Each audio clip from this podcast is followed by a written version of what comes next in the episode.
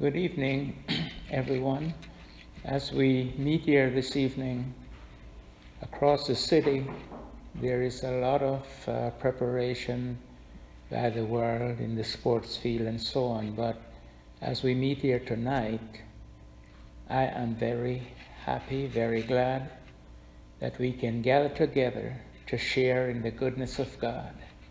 And for those that are sharing online, May your hearts be really touched as we worship and uh, pay attention to what God will provide for us.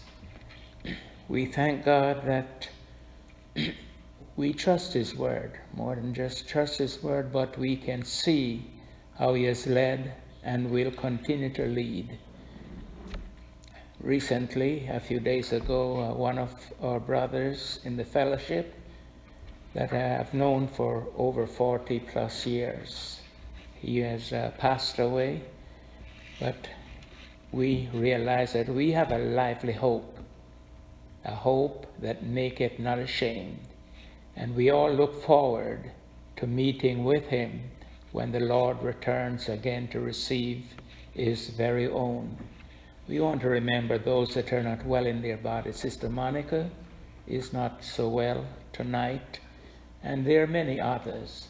So let's all join together as we remember the men of God, the assemblies that are holding forth the word of life at this time.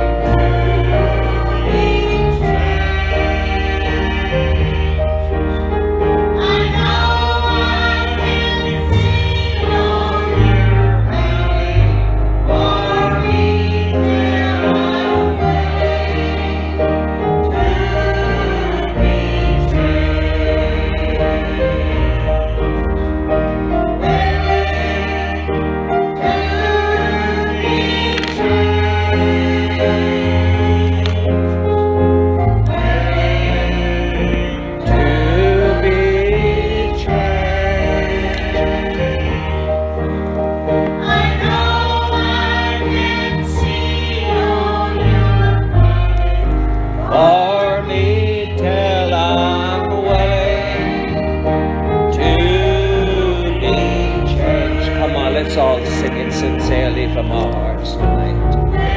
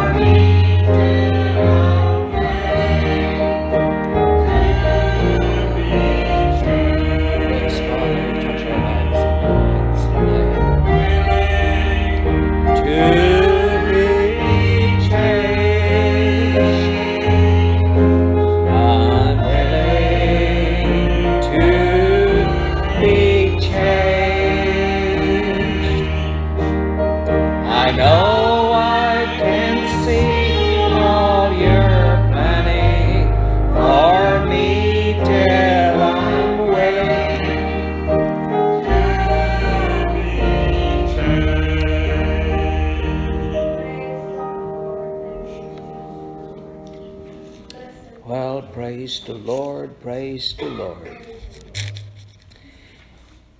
I always like to um, make mention about the songs that we're singing because it is so important uh, for us not to sing only with the um, with the words and the melody, but with the understanding thereof.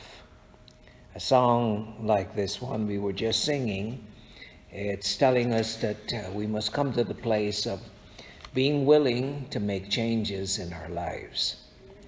As we are heading towards Easter weekend, we have been talking about um, matters of the heart. We've been dealing with areas of the scripture that examines our hearts. And so these are uh, important things that we must bear in mind. Uh, Paul, in writing to the church at Corinth, uh, the very last epistle of Paul to the Corinth, Corinthians, in Second Corinthians, uh, these letters that Paul wrote, actually, if I can make a proper conclusion, and uh, as he is writing these letters to the church at Corinth, uh, he's make a, making a very strong plea to the saints in Corinth uh, for them to, to serve the Lord, for them to accept him as an apostle. It is important that we understand these things. Uh, if, you, the, if you cannot accept the preacher or the minister for what he really is, if you think the preacher is a scallywag, then his message to you will be the message of a scallywag. If you feel the preacher is just a playboy in the pulpit, then the message would that be just that simple playboy in the pulpit. If you feel the preacher was sent of God, uh, then you might open your hearts a little more and receive the message as not only the message of a man, but as the word of God being preached unto you. It is important that we understand who the minister or the apostle is at that particular time. Uh, we look at some of these areas tonight. Um, I'll take my time and help us to understand that um, what we say hindsight is 2020 vision.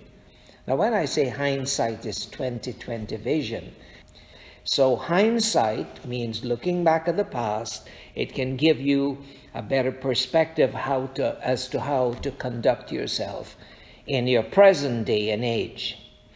Understand these things? All right.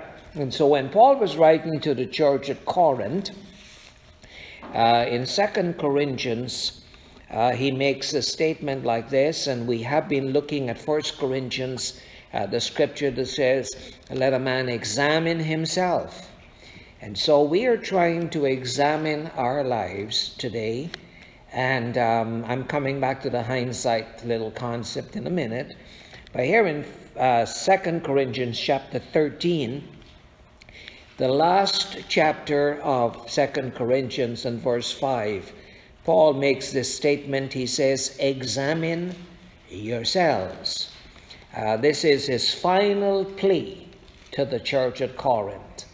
Of course, this church uh, that Paul taught everything they knew about God from the very inception uh, he taught them everything they needed to know about God. But you find that the devil, uh, his responsibility is to undermine your faith, and he cannot undermine your faith if your mind is spiritual.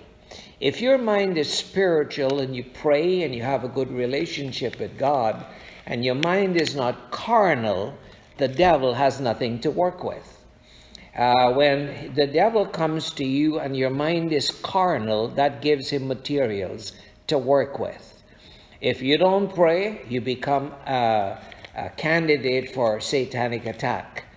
If you don't uh, draw close to God, if you just gallivant and you don't have time to put your mind on God, my preaching to you will touch carnal minds. And while I'm talking to you, the devil would send you on a mental vacation.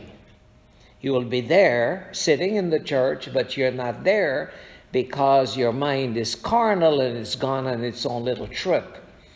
Uh, to get the benefit of a service, you must come on in and get your minds ready to receive a spiritual blessing. A carnal mind cannot receive spiritual things. And so the church at Corinth was carnal Corinth. Uh, it had left the foundation that Paul had planted it on and had pursued a different foundation.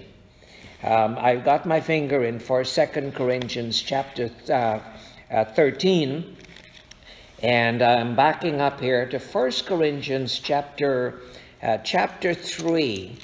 And Paul is writing to the church at Corinth in chapter 3, uh, chapter 1, chapter 2, chapter 3.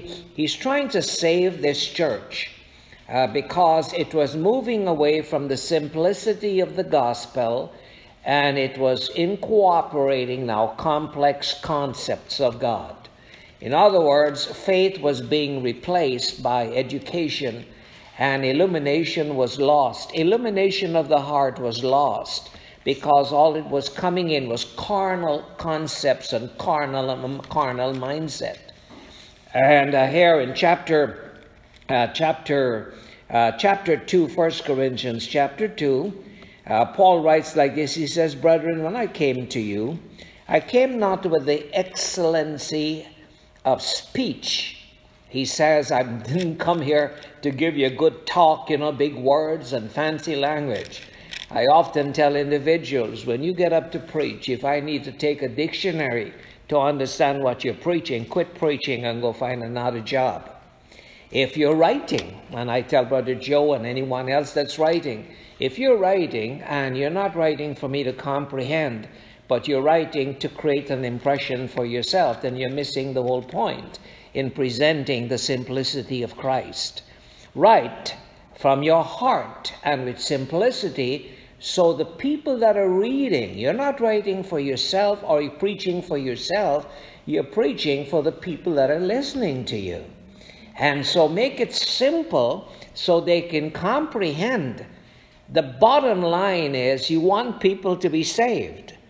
And how can they be saved if they don't hear the simple understand get a simple understanding of the gospel? And I sometimes I commend organizations, and tonight I commend the uh, Jehovah's Witnesses. Not that I believe in what they're doing, uh, they have a lot of things that I don't agree with. But uh, I commend them for the way they present the Awake magazine. Uh, it's a simplicity that a, a fifth grade child can pick up and start to read and understand. They have another magazine called The Watchtower, which is more on, a, on an intellectual level, higher category, deals with prophecies and uh, things like that. But they write a simple gospel. Uh, they present a gospel that is simple. And so you need to follow Jesus' example. Uh, when Jesus got up to preach, uh, sometimes he would sit and teach the multitude. And he would tell them, Blessed are your ears, for they hear. Uh, you know, simple things he would tell them. And when he wanted just his disciples to understand, he'd give them a little story. And I love stories. Uh, to understand me, you'll have to understand many of the stories I tell. I've got a lot of stories I tell to illustrate the gospel I preach. And someone says, You don't need to tell people stories. Well, that's me. I tell stories. Jesus loved to tell stories. He called his parables. I tell stories, and I hope that they will have a parabolic interpretation to the ones that are listening to me. And so when Paul is writing here, he says, I came not with the excellency of speech, uh, but, or of wisdom that is earthly wisdom, declaring unto you the testimony of God or the mysteries of God. He says, um, uh, verse 3 And I was with you in weakness and in fear and in much trembling.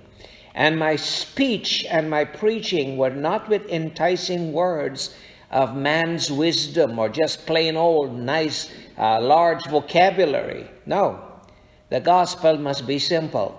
He says, I didn't, you mean Paul did not have better vocabulary? Listen, he was a man trained at the feet of Gamaliel, one of the renowned teachers of his time.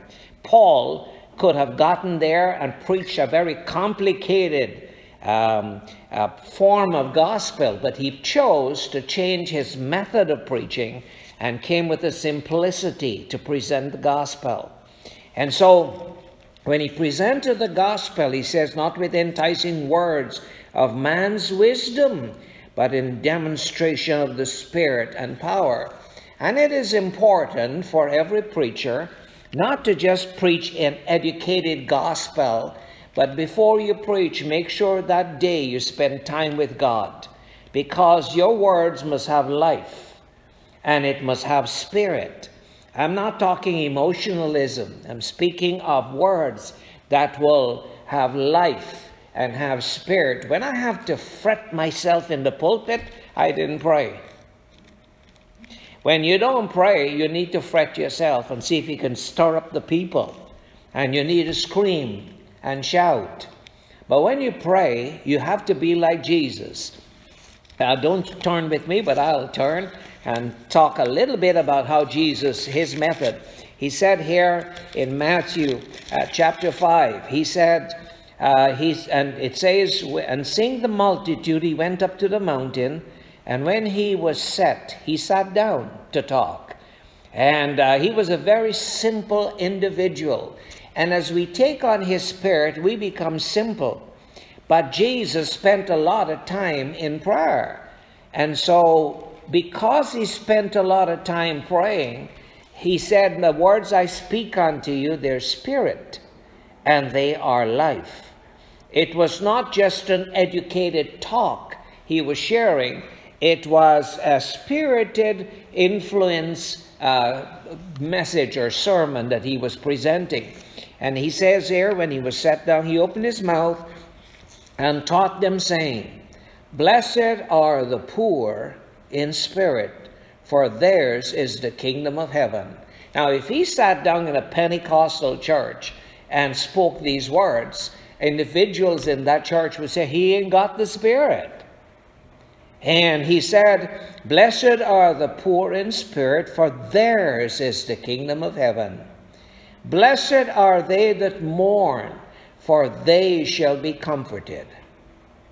Blessed are the meek for they shall inherit the earth. And I'm thinking of Jesus preaching.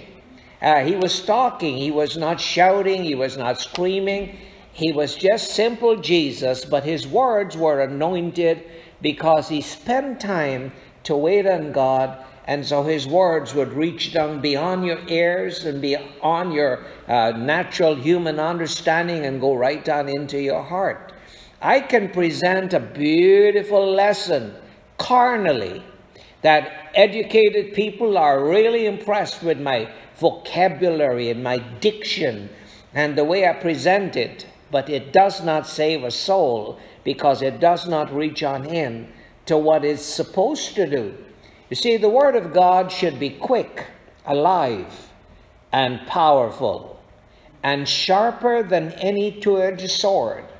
And when it reaches into that soul, it reaches in to save a soul right down to your spirit and to your bones and to your marrow. That's what this, uh, Paul writes when he wrote to the Hebrews. And so here back here in Corinthians. Uh, Paul writes and he says here, he says in chapter 3 when he's talking to the church at uh, Corinth, he's writing to the church at Corinth. He says, And I, brethren, could not speak unto you as unto spiritual he says, when I came to, when I'm writing to you, I can't write unto you like if you're spiritual. He says, you're a bunch of carnal people. Now, they were not always carnal. When he started the church, they were spiritual. But you find as the church exists for a while, uh, the Spirit of God is gone. Like when you look at the work of God from Malachi, when Malachi was the last prophet in the Old Testament, and when he preached to the people and they had no reverence for God, they're like our kind of church today. Uh, in Malachi, and I'm leaving Corinthians again, I'm coming back uh, to Corinthians. I'm going all the way back to the last book, uh, the last um, uh, a, a, book in, in the Old Testament. It's the book of Malachi. And uh, he uh, Malachi is, uh, according to our Bible, he's the last prophet in the Old Testament. Uh, we're not dealing with the Maccabees and all this kinds of stuff. And so when Malachi writes here in chapter 1 and verse 6, he says, A son, normal human being, a son, uh, ordinary human son, honoreth his father, and a servant, he honors his master. Uh, like some of us, Father's Day is going to come up and Mother's Day is going to come up. And we like to buy cards and, you know, that kind of stuff for our parents. And we honor the natural father. And God says, even the servant honoreth his master. Every one of you that have a secular job, uh, your commitment and dedication to the secular job uh, is, uh, is it comparative to your dedication and uh, commitment to the, the God of heaven, uh, this great God? Uh, is your boss on the job having a greater authority and influence in your life and get you more dedicated to what he wants you to do than you are to, the, to serving God? Uh, well, this is what Malachi is saying. The reason why God stopped sending prophets is the people did not deserve a prophet. Malachi reminds me of our day that we are living in. And he goes on here, he says, Son, honoreth his father, and a servant his master. If I then be a father, where is mine honor? And if I be a master, where is my fear? saith the Lord uh, of hosts. He says, Unto you, O priests. And the problem here is the preachers. The ministers in the days of Malachi were starting to go blind understood the prophecy, they understood, they could repeat the entire uh, book of uh, Isaiah or Jeremiah, but they were spiritually going blind. Because what you say is not as important as how you respond to the work of God and to God. You see, I can come here on a Sunday and listen to a lot of shouting and screaming and, and worship and that. But when I look at your dedication and commitment and your relationship that you have with me, if you honor your boss in a greater manner than you honor the preacher, then you have probably already gone spiritually blind and don't understand it.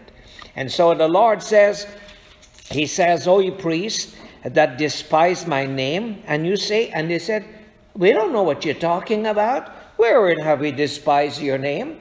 We really don't know what's wrong with you, brother. Malachi, what's wrong with you? Well, if you go blind, you can't see.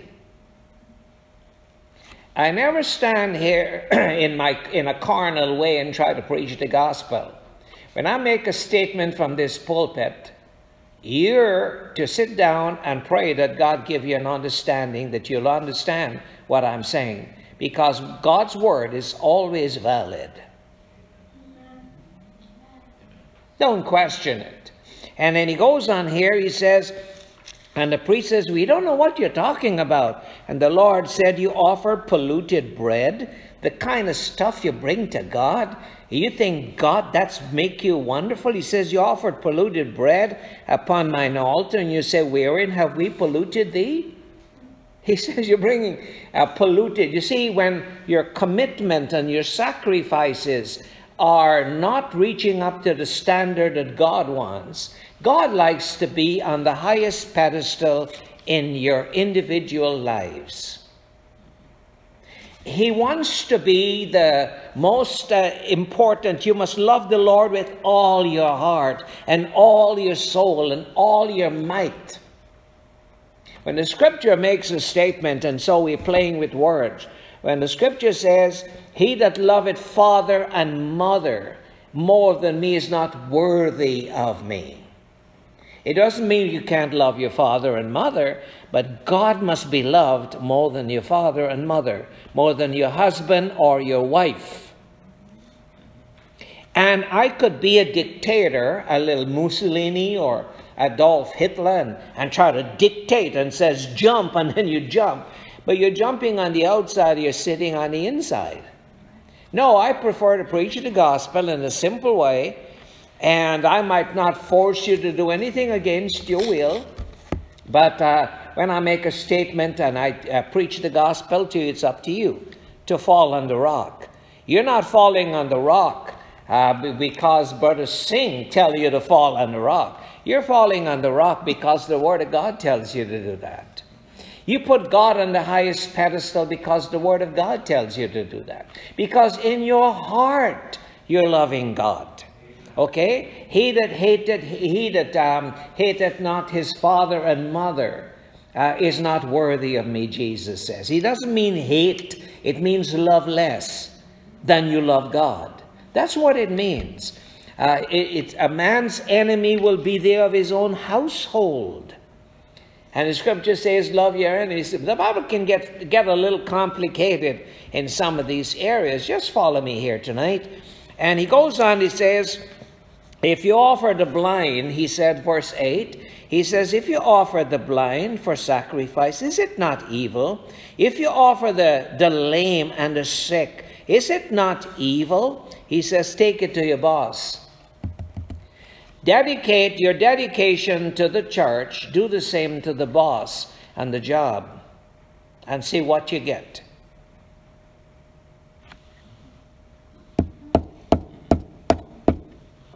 I'm preaching, I'm just using the Bible. Hindsight. We're dealing hindsight here. And when you really look at it, we're trying to find out why God stopped sending preachers. And he didn't stop sending preachers, he stopped sending anointed God called preachers. He sent them scallywags after that. Uh, so they can dance to the music of the people. The preachers dance to the music of the people. And then he goes on to say here, he says, um, he says, verse, verse 13 in chapter 1, he says, Behold, what a weariness it is. You say, you said also, Behold, what a weariness is it. My God, I'm so tired, I can't come to church. Tell your boss that and stay home. You understand? We're preparing for communion, and tonight we're just examining our dedication. Are you dedicated to the church? Are you dedicated to God? We're looking at Israel here, hindsight, and see what happened to them in the past that caused the Lord to stop sending prophets for almost 500 years from Malachi to Matthew. Did religion continue? Yes, it did. It's, it's not that God stopped sending, uh, it's, it's not that Israel stopped having preachers, God stopped sending. And 99% of the preachers in the world may not be sent of God. There is one among a thousand years ago. I wonder one among how many thousands, a thousand today. And so if God selects what he wants to send. Some men are man made, uh, some men are organization uh, products of organizations. Some people, their mama want them to preach. Some people just have an ambition to preach. And that is why Paul said to Timothy, he says, Ordain not a novice, lest he being lifted up with pride will fall into the condemnation of the devil. I would like, before communion comes along, to show you how many areas in our lives we can be drinking the cup of the devil and don't realize it. It's not like the devil got a cup and you know you look at it and it's got you know worms hanging out. Oh no, his cup is delicious. It's what most people today would like to partake of. And so the Lord said here, He says, But cursed be, verse 14, cursed be the deceiver, which hath in his flock a male, you got when you did when the Lord looking back back there they did uh, you know normal flocks and you have cattle and all of that and that's what you bring as an offering to God. He says, "Cursed be the man or the deceiver which hath in his flock a male and voweth and sacrifice unto the Lord a corrupt." You look among your crop, you look in your crop, uh, you look among your, your cattle or your sheep or whatever you got, and you take the crooked one, the one that's mangy, and you bring it and give it to God. God says, You're cursed. You see, very simple. The reason why we get judged and the reason why uh, we suffer consequences in life is because God has cursed us. And I'm, I'm dealing with that tonight very lightly because I want to show you hindsight is 2020 vision.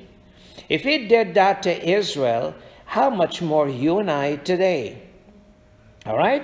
And he goes on, he says, Cursed, I'm reading that again, verse 14. Beautiful verse.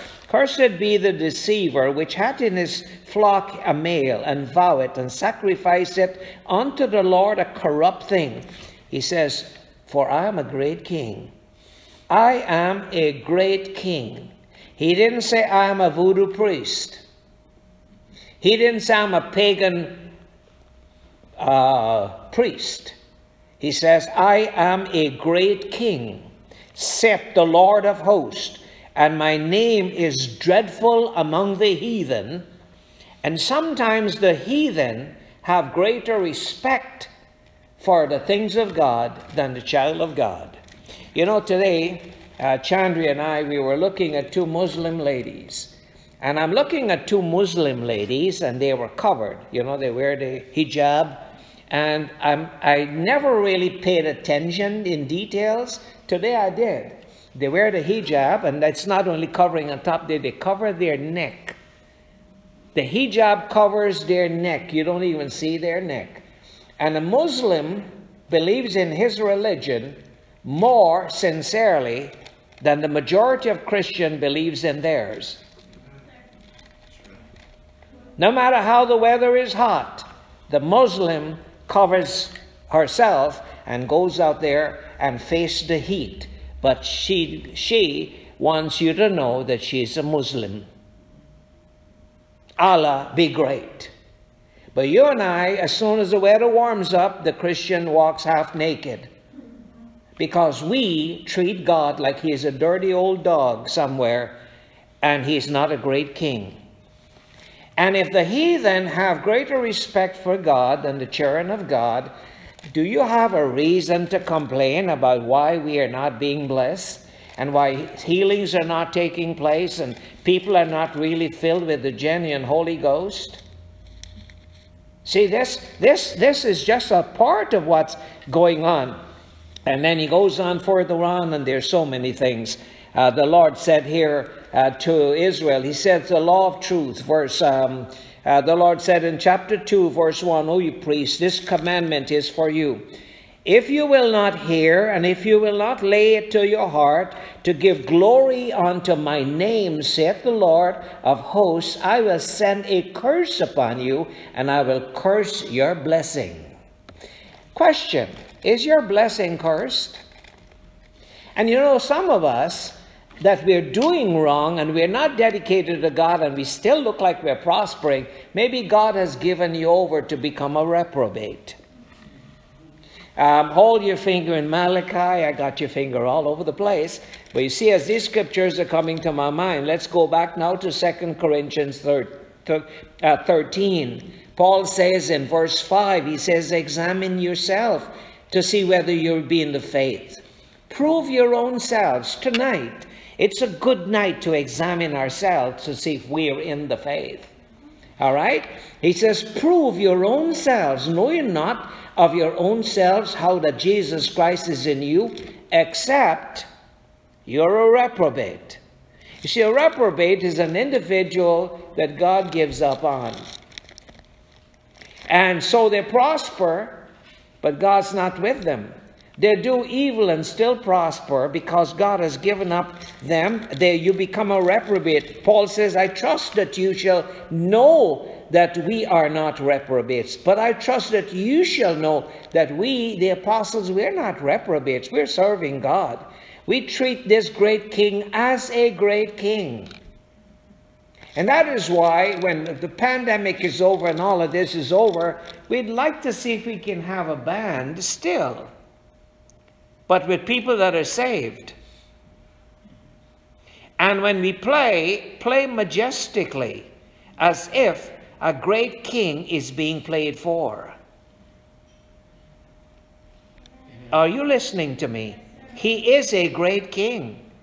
And uh, we, unless you become a reprobate, you see, and you can be in church and be a preacher and an elder, or you can be whatever, and you can be a reprobate. I'm not here to judge you. I'm here to preach and hope that I'm not a reprobate. You know, I, am I'm, I'm here to preach the gospel and hope that God in the process will save us. Sometimes a sheep looks like a goat, and sometimes a goat acts like a sheep. And you don't know the difference. God is the final. In the end, He will make that judgment. And so I'm leaving uh, uh, Second Corinthians again, and I'm coming back here to Malachi. And the Lord says here, uh, Behold, I will, verse 3, he says he not only curse your blessing in verse 2, he says, Behold, I will corrupt your seed and spread dung upon your faces, even the dung upon your solemn feasts. Uh, here is what the Lord is telling his own people, Israel. And that is why we're looking at why no prophets from Malachi to Matthew. Why did God stop sending prophets? Because the people did not respect God. And today, if the church today, we call ourselves the body of Christ, we call ourselves all kinds of things that make us feel good. But if God looks down and he does not respect what we do, and he has no respect for our offerings and no respect for our sacrifices, he will stop sending God called men, and you'll have men to entertain you in the pulpit men that will form social clubs. He will send cowboys rather than preachers. He will raise up, let the devil raise up apostles uh, to come unto you that would not promote holiness, but will undermine your faith and your dedication to God. It is important that we understand that. It's 15 minutes after 7 uh, after 8, sorry. And so I'm going to hold my finger in Matthew, in Malachi for a little bit. I got my finger in, in First Corinthians, and I'm turning all the way back to Isaiah. And Isaiah chapter 1, and we have done this so many times, but just a few verses tonight. In Isaiah chapter 1, uh, the Lord says, uh, Us, verse 4, us sinful people, a sinful nation. Who is he talking to? The Gentiles? No, he's talking to God's people. He's talking to the Jews. Isaiah came and what did he find? A bunch of rebels.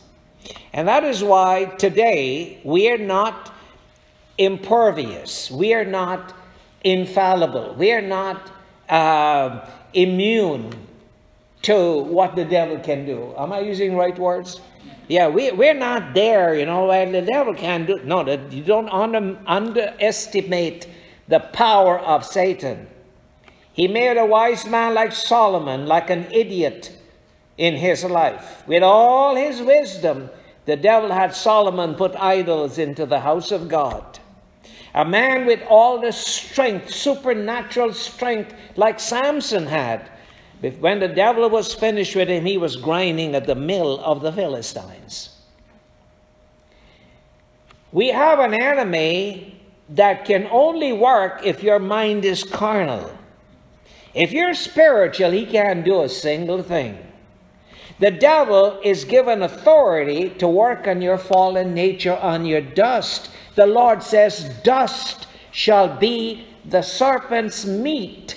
And then he turned to Adam and says, Dust you are. So our fallen nature becomes meat for the devil. So the less you pray, you're providing when you, when you sit there and you're carnal, carnal, carnal, and all you think about is carnal things all day, you're making meals for the devil. You're opening the avenue of your heart for satanic onslaught. And then you turn around and rebuke him like if he's going to go away. No, you are responsible for the onslaught of the devil when your mind is carnal. The carnal mind cannot please God.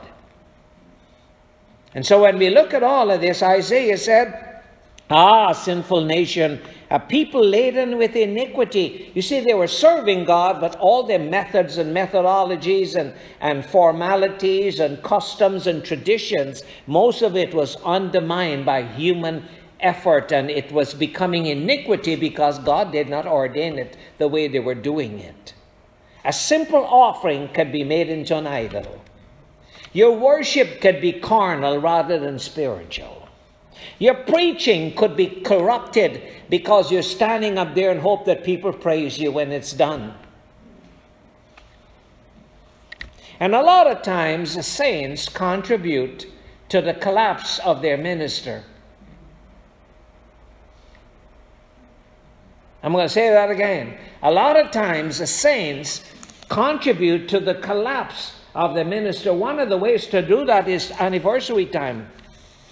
In the anniversary time, when it's, you know, Bible doesn't have anything about anniversary, but we, we try to get customs, you know, anything to benefit us. Anniversary time, uh, when you come and worship the pastor and worship the pastor's wife, and pastor loves it. If you can if, if you can boost up his ego you're you're contributing to his spiritual demise. Is that the right word? Yeah. His death and the more he gets inflated is the more he dies and the more he dies is the more carnal messages he'll preach to you and you think you're having a wonderful service and god had departed from the very start from the very first song you sing god left isn't that sad that we have a whole service and we think God's there and He left? Because the preacher's mind is carnal, the people's mind is carnal, and we come to church and we think we're going to fashion show. Simplicity of Christ is gone. And so Isaiah made a few statements here, and you know, we are just getting started here. He says, he says, except the Lord, verse 9, except the Lord of Sabaoth, or the Lord of hosts, has left us a small remnant. If it was not for God's goodness that not everyone was deceived, God had a small remnant of elect people. If God did not do that, the entire nation of Israel will be like Sodom and Gomorrah, burned up and be destroyed. The reason why we survive today is there's always a small remnant of dedicated children of God that helps us to stay alive.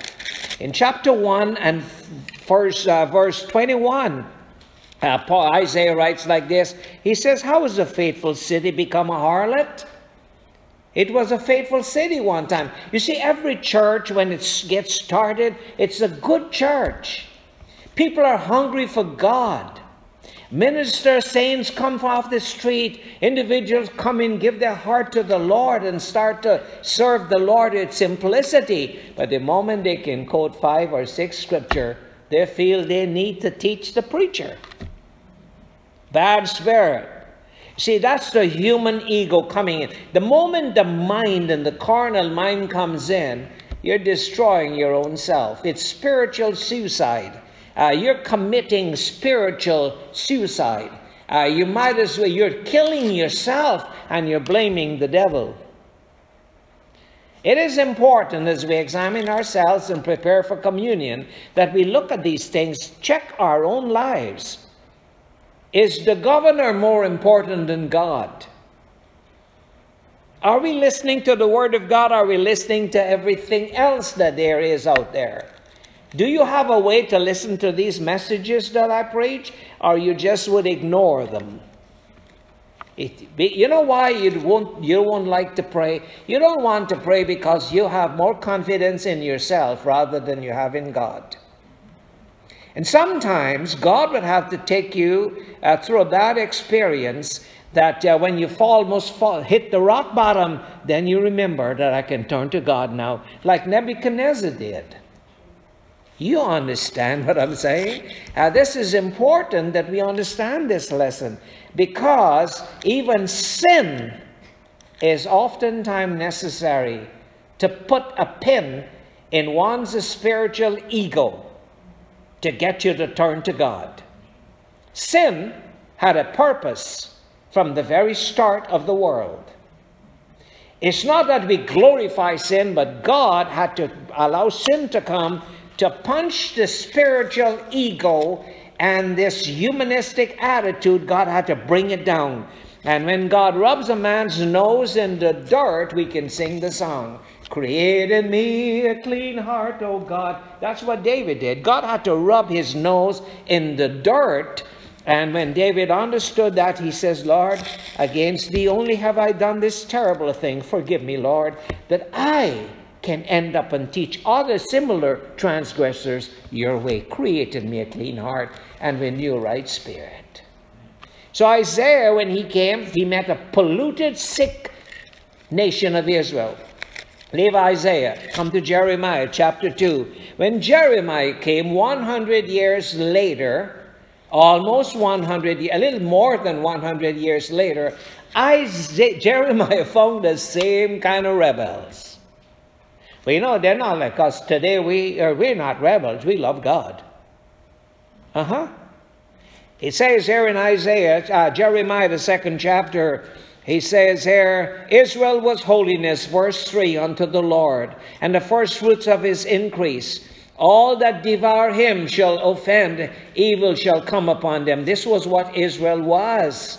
And verse 5 says, Thus saith the Lord, What iniquity have your father found in me, that they are gone far from me, and have walked after vanity and become vain? Why is it that men of God today are more concerned with the fashion world and what they can accomplish uh, literally than what God can accomplish in their lives? So Jeremiah was not the only man that met a, a rebellious people. Uh, Isaiah was not. Jeremiah also was. And Jeremiah, right, uh, he says here in verse uh, 8, he says, The priest does not say, Where is the Lord? Nobody is concerned. You just meet there, sing some song, and say, Don't you feel the presence of God? Because we got a few sisters jumping. Come on. When the priest goes blind, the congregation cannot see the end of their nose bridge, spiritually speaking. Pray for your preachers. Pray that I never go blind. Pray for the elders that they never go blind if they're not already blind. Pray for your churches. Pray for the ministers around the world. Because blindness is subtle, it comes in without giving you warning and undermines the minds, the faith of God's children. And Isaiah says, he says, the priests don't say, Where is the Lord? And they that handle the law, they don't have an experience with God themselves. They knew me not. They're operating, but they don't have an experience with God. And pastors also transgress against me, against me. And the prophets prophesy by the power of the devil, by Baal. and they, walk after things that do not profit. We come up with little programs, we come up with little things, bring it into the church. We're just like no different than Solomon if we bring all kinds of things into the church. We're no different. Idolatry today is a little more subtle than it was back there. Back there, you can see an idol. Today, you can't unless God touches your eyes. And so back here, um, Oh my, verse 18, before we move on, he says, verse 13, My people have committed two evils. They've forsaken me and the fountain of living waters and hewed out, uh, out cisterns, broken cisterns that can hold no water. I see, God, the people forsake God and they create an impression that God is there. They create their own cistern. If the Holy Spirit is not genuinely there, we can fabricate the Spirit. He says, verse 18.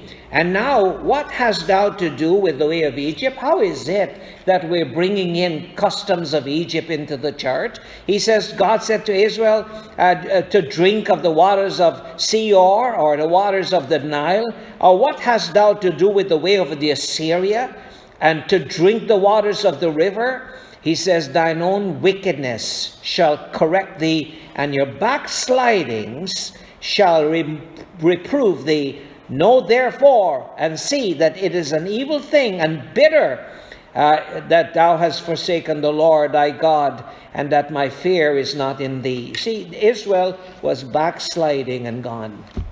Isaiah had the same problem, Jeremiah had the same problem, and so did Malachi. And so back here in Malachi, the Lord tries to tell them that he is a, uh, he is a great king.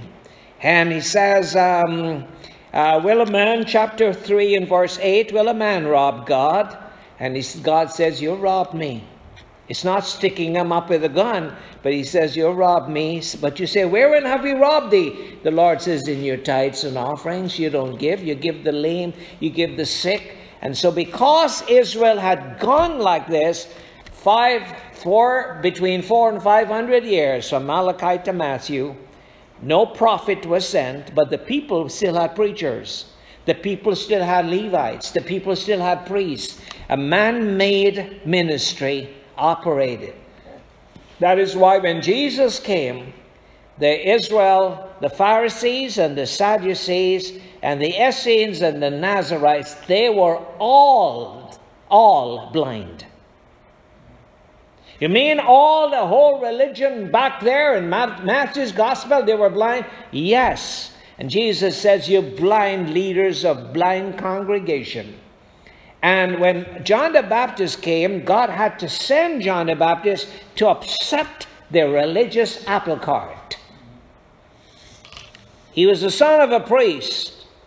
And you mean the son of a priest dressed in camel's hair? The Lord said, Yes son of the priest, must dress with camel clothes, eat bugs.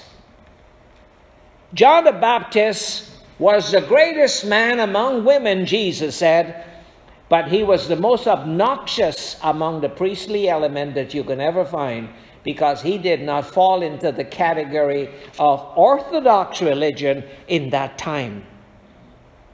Today, we have built our own little orthodox religion. And if you don't fall in a certain category and you don't put on a certain garb and a certain posture and you don't carry on a certain way, you're not a part of the Gospel Assembly Church. Well, are we a part of what God's doing? And so that is important. And so back here in Corinthians, Paul writes to the church, he says in chapter 3 of 1 Corinthians, he says, Brethren, I could not speak unto you as unto spiritual, the church can deteriorate so far that God can speak unto the church as spiritual, but as unto carnal. He says, as unto carnal, even as unto babes. Can we backslide so far that we become carnal? Yes. And they have gone so far back that they said Paul is writing long letters. Well, his letters are weighty, but his bodily, bodily presence weak, and his speech upsets us. You can sit here in this assembly here in Mississauga And I hate to preach to you few people that are so wonderful coming out on a Wednesday night. But you can sit here in this church in Mississauga and feel I'm backsliding when you're the one losing your vision. I've not backslidden. My commitment is steadfast and it's faithful and it's sincere and it's dear all the time. But if you're backsliding, you can lose your vision and fail to see. And your dedication would be affected, your commitment would be affected, and God will curse even your blessings. May God help us. And so, Paul, in 2 Corinthians chapter 13 and verse 5, he says, Examine yourself and see whether you're in the faith. Tonight, I'm challenging us. Examine yourself and see if your boss on a secular job has a greater priority or your ungodly relatives have greater priority. If you honor the minister and try to obey the words that he preach unto you, or you're ignoring them, we need to examine ourselves and see whether we be reprobates or we are children of God. Let us pray. Father, we thank you tonight for another night in your house. Please help us, O God, to examine ourselves sincerely. O Father, help us to see if our commitment and dedication is, has deteriorated over the years. Lord, Father, help us to see whether we are losing our spiritual insight and we're going spiritually blinded. Lord, your word tells us whatsoever was written aforetime was written for our learning. Help us to look at Israel over the years and see how God's people have backslidden time and time again. Help us to look at the early church, church uh, assemblies, Father, and see how each one in his own time backslid and went contrary. Help us to see hindsight is 2020 vision Help us not to make the same mistake, but help us to recover ourselves from every trace of apostasy and spiritual blindness. Father, we ask in Jesus' name. Amen.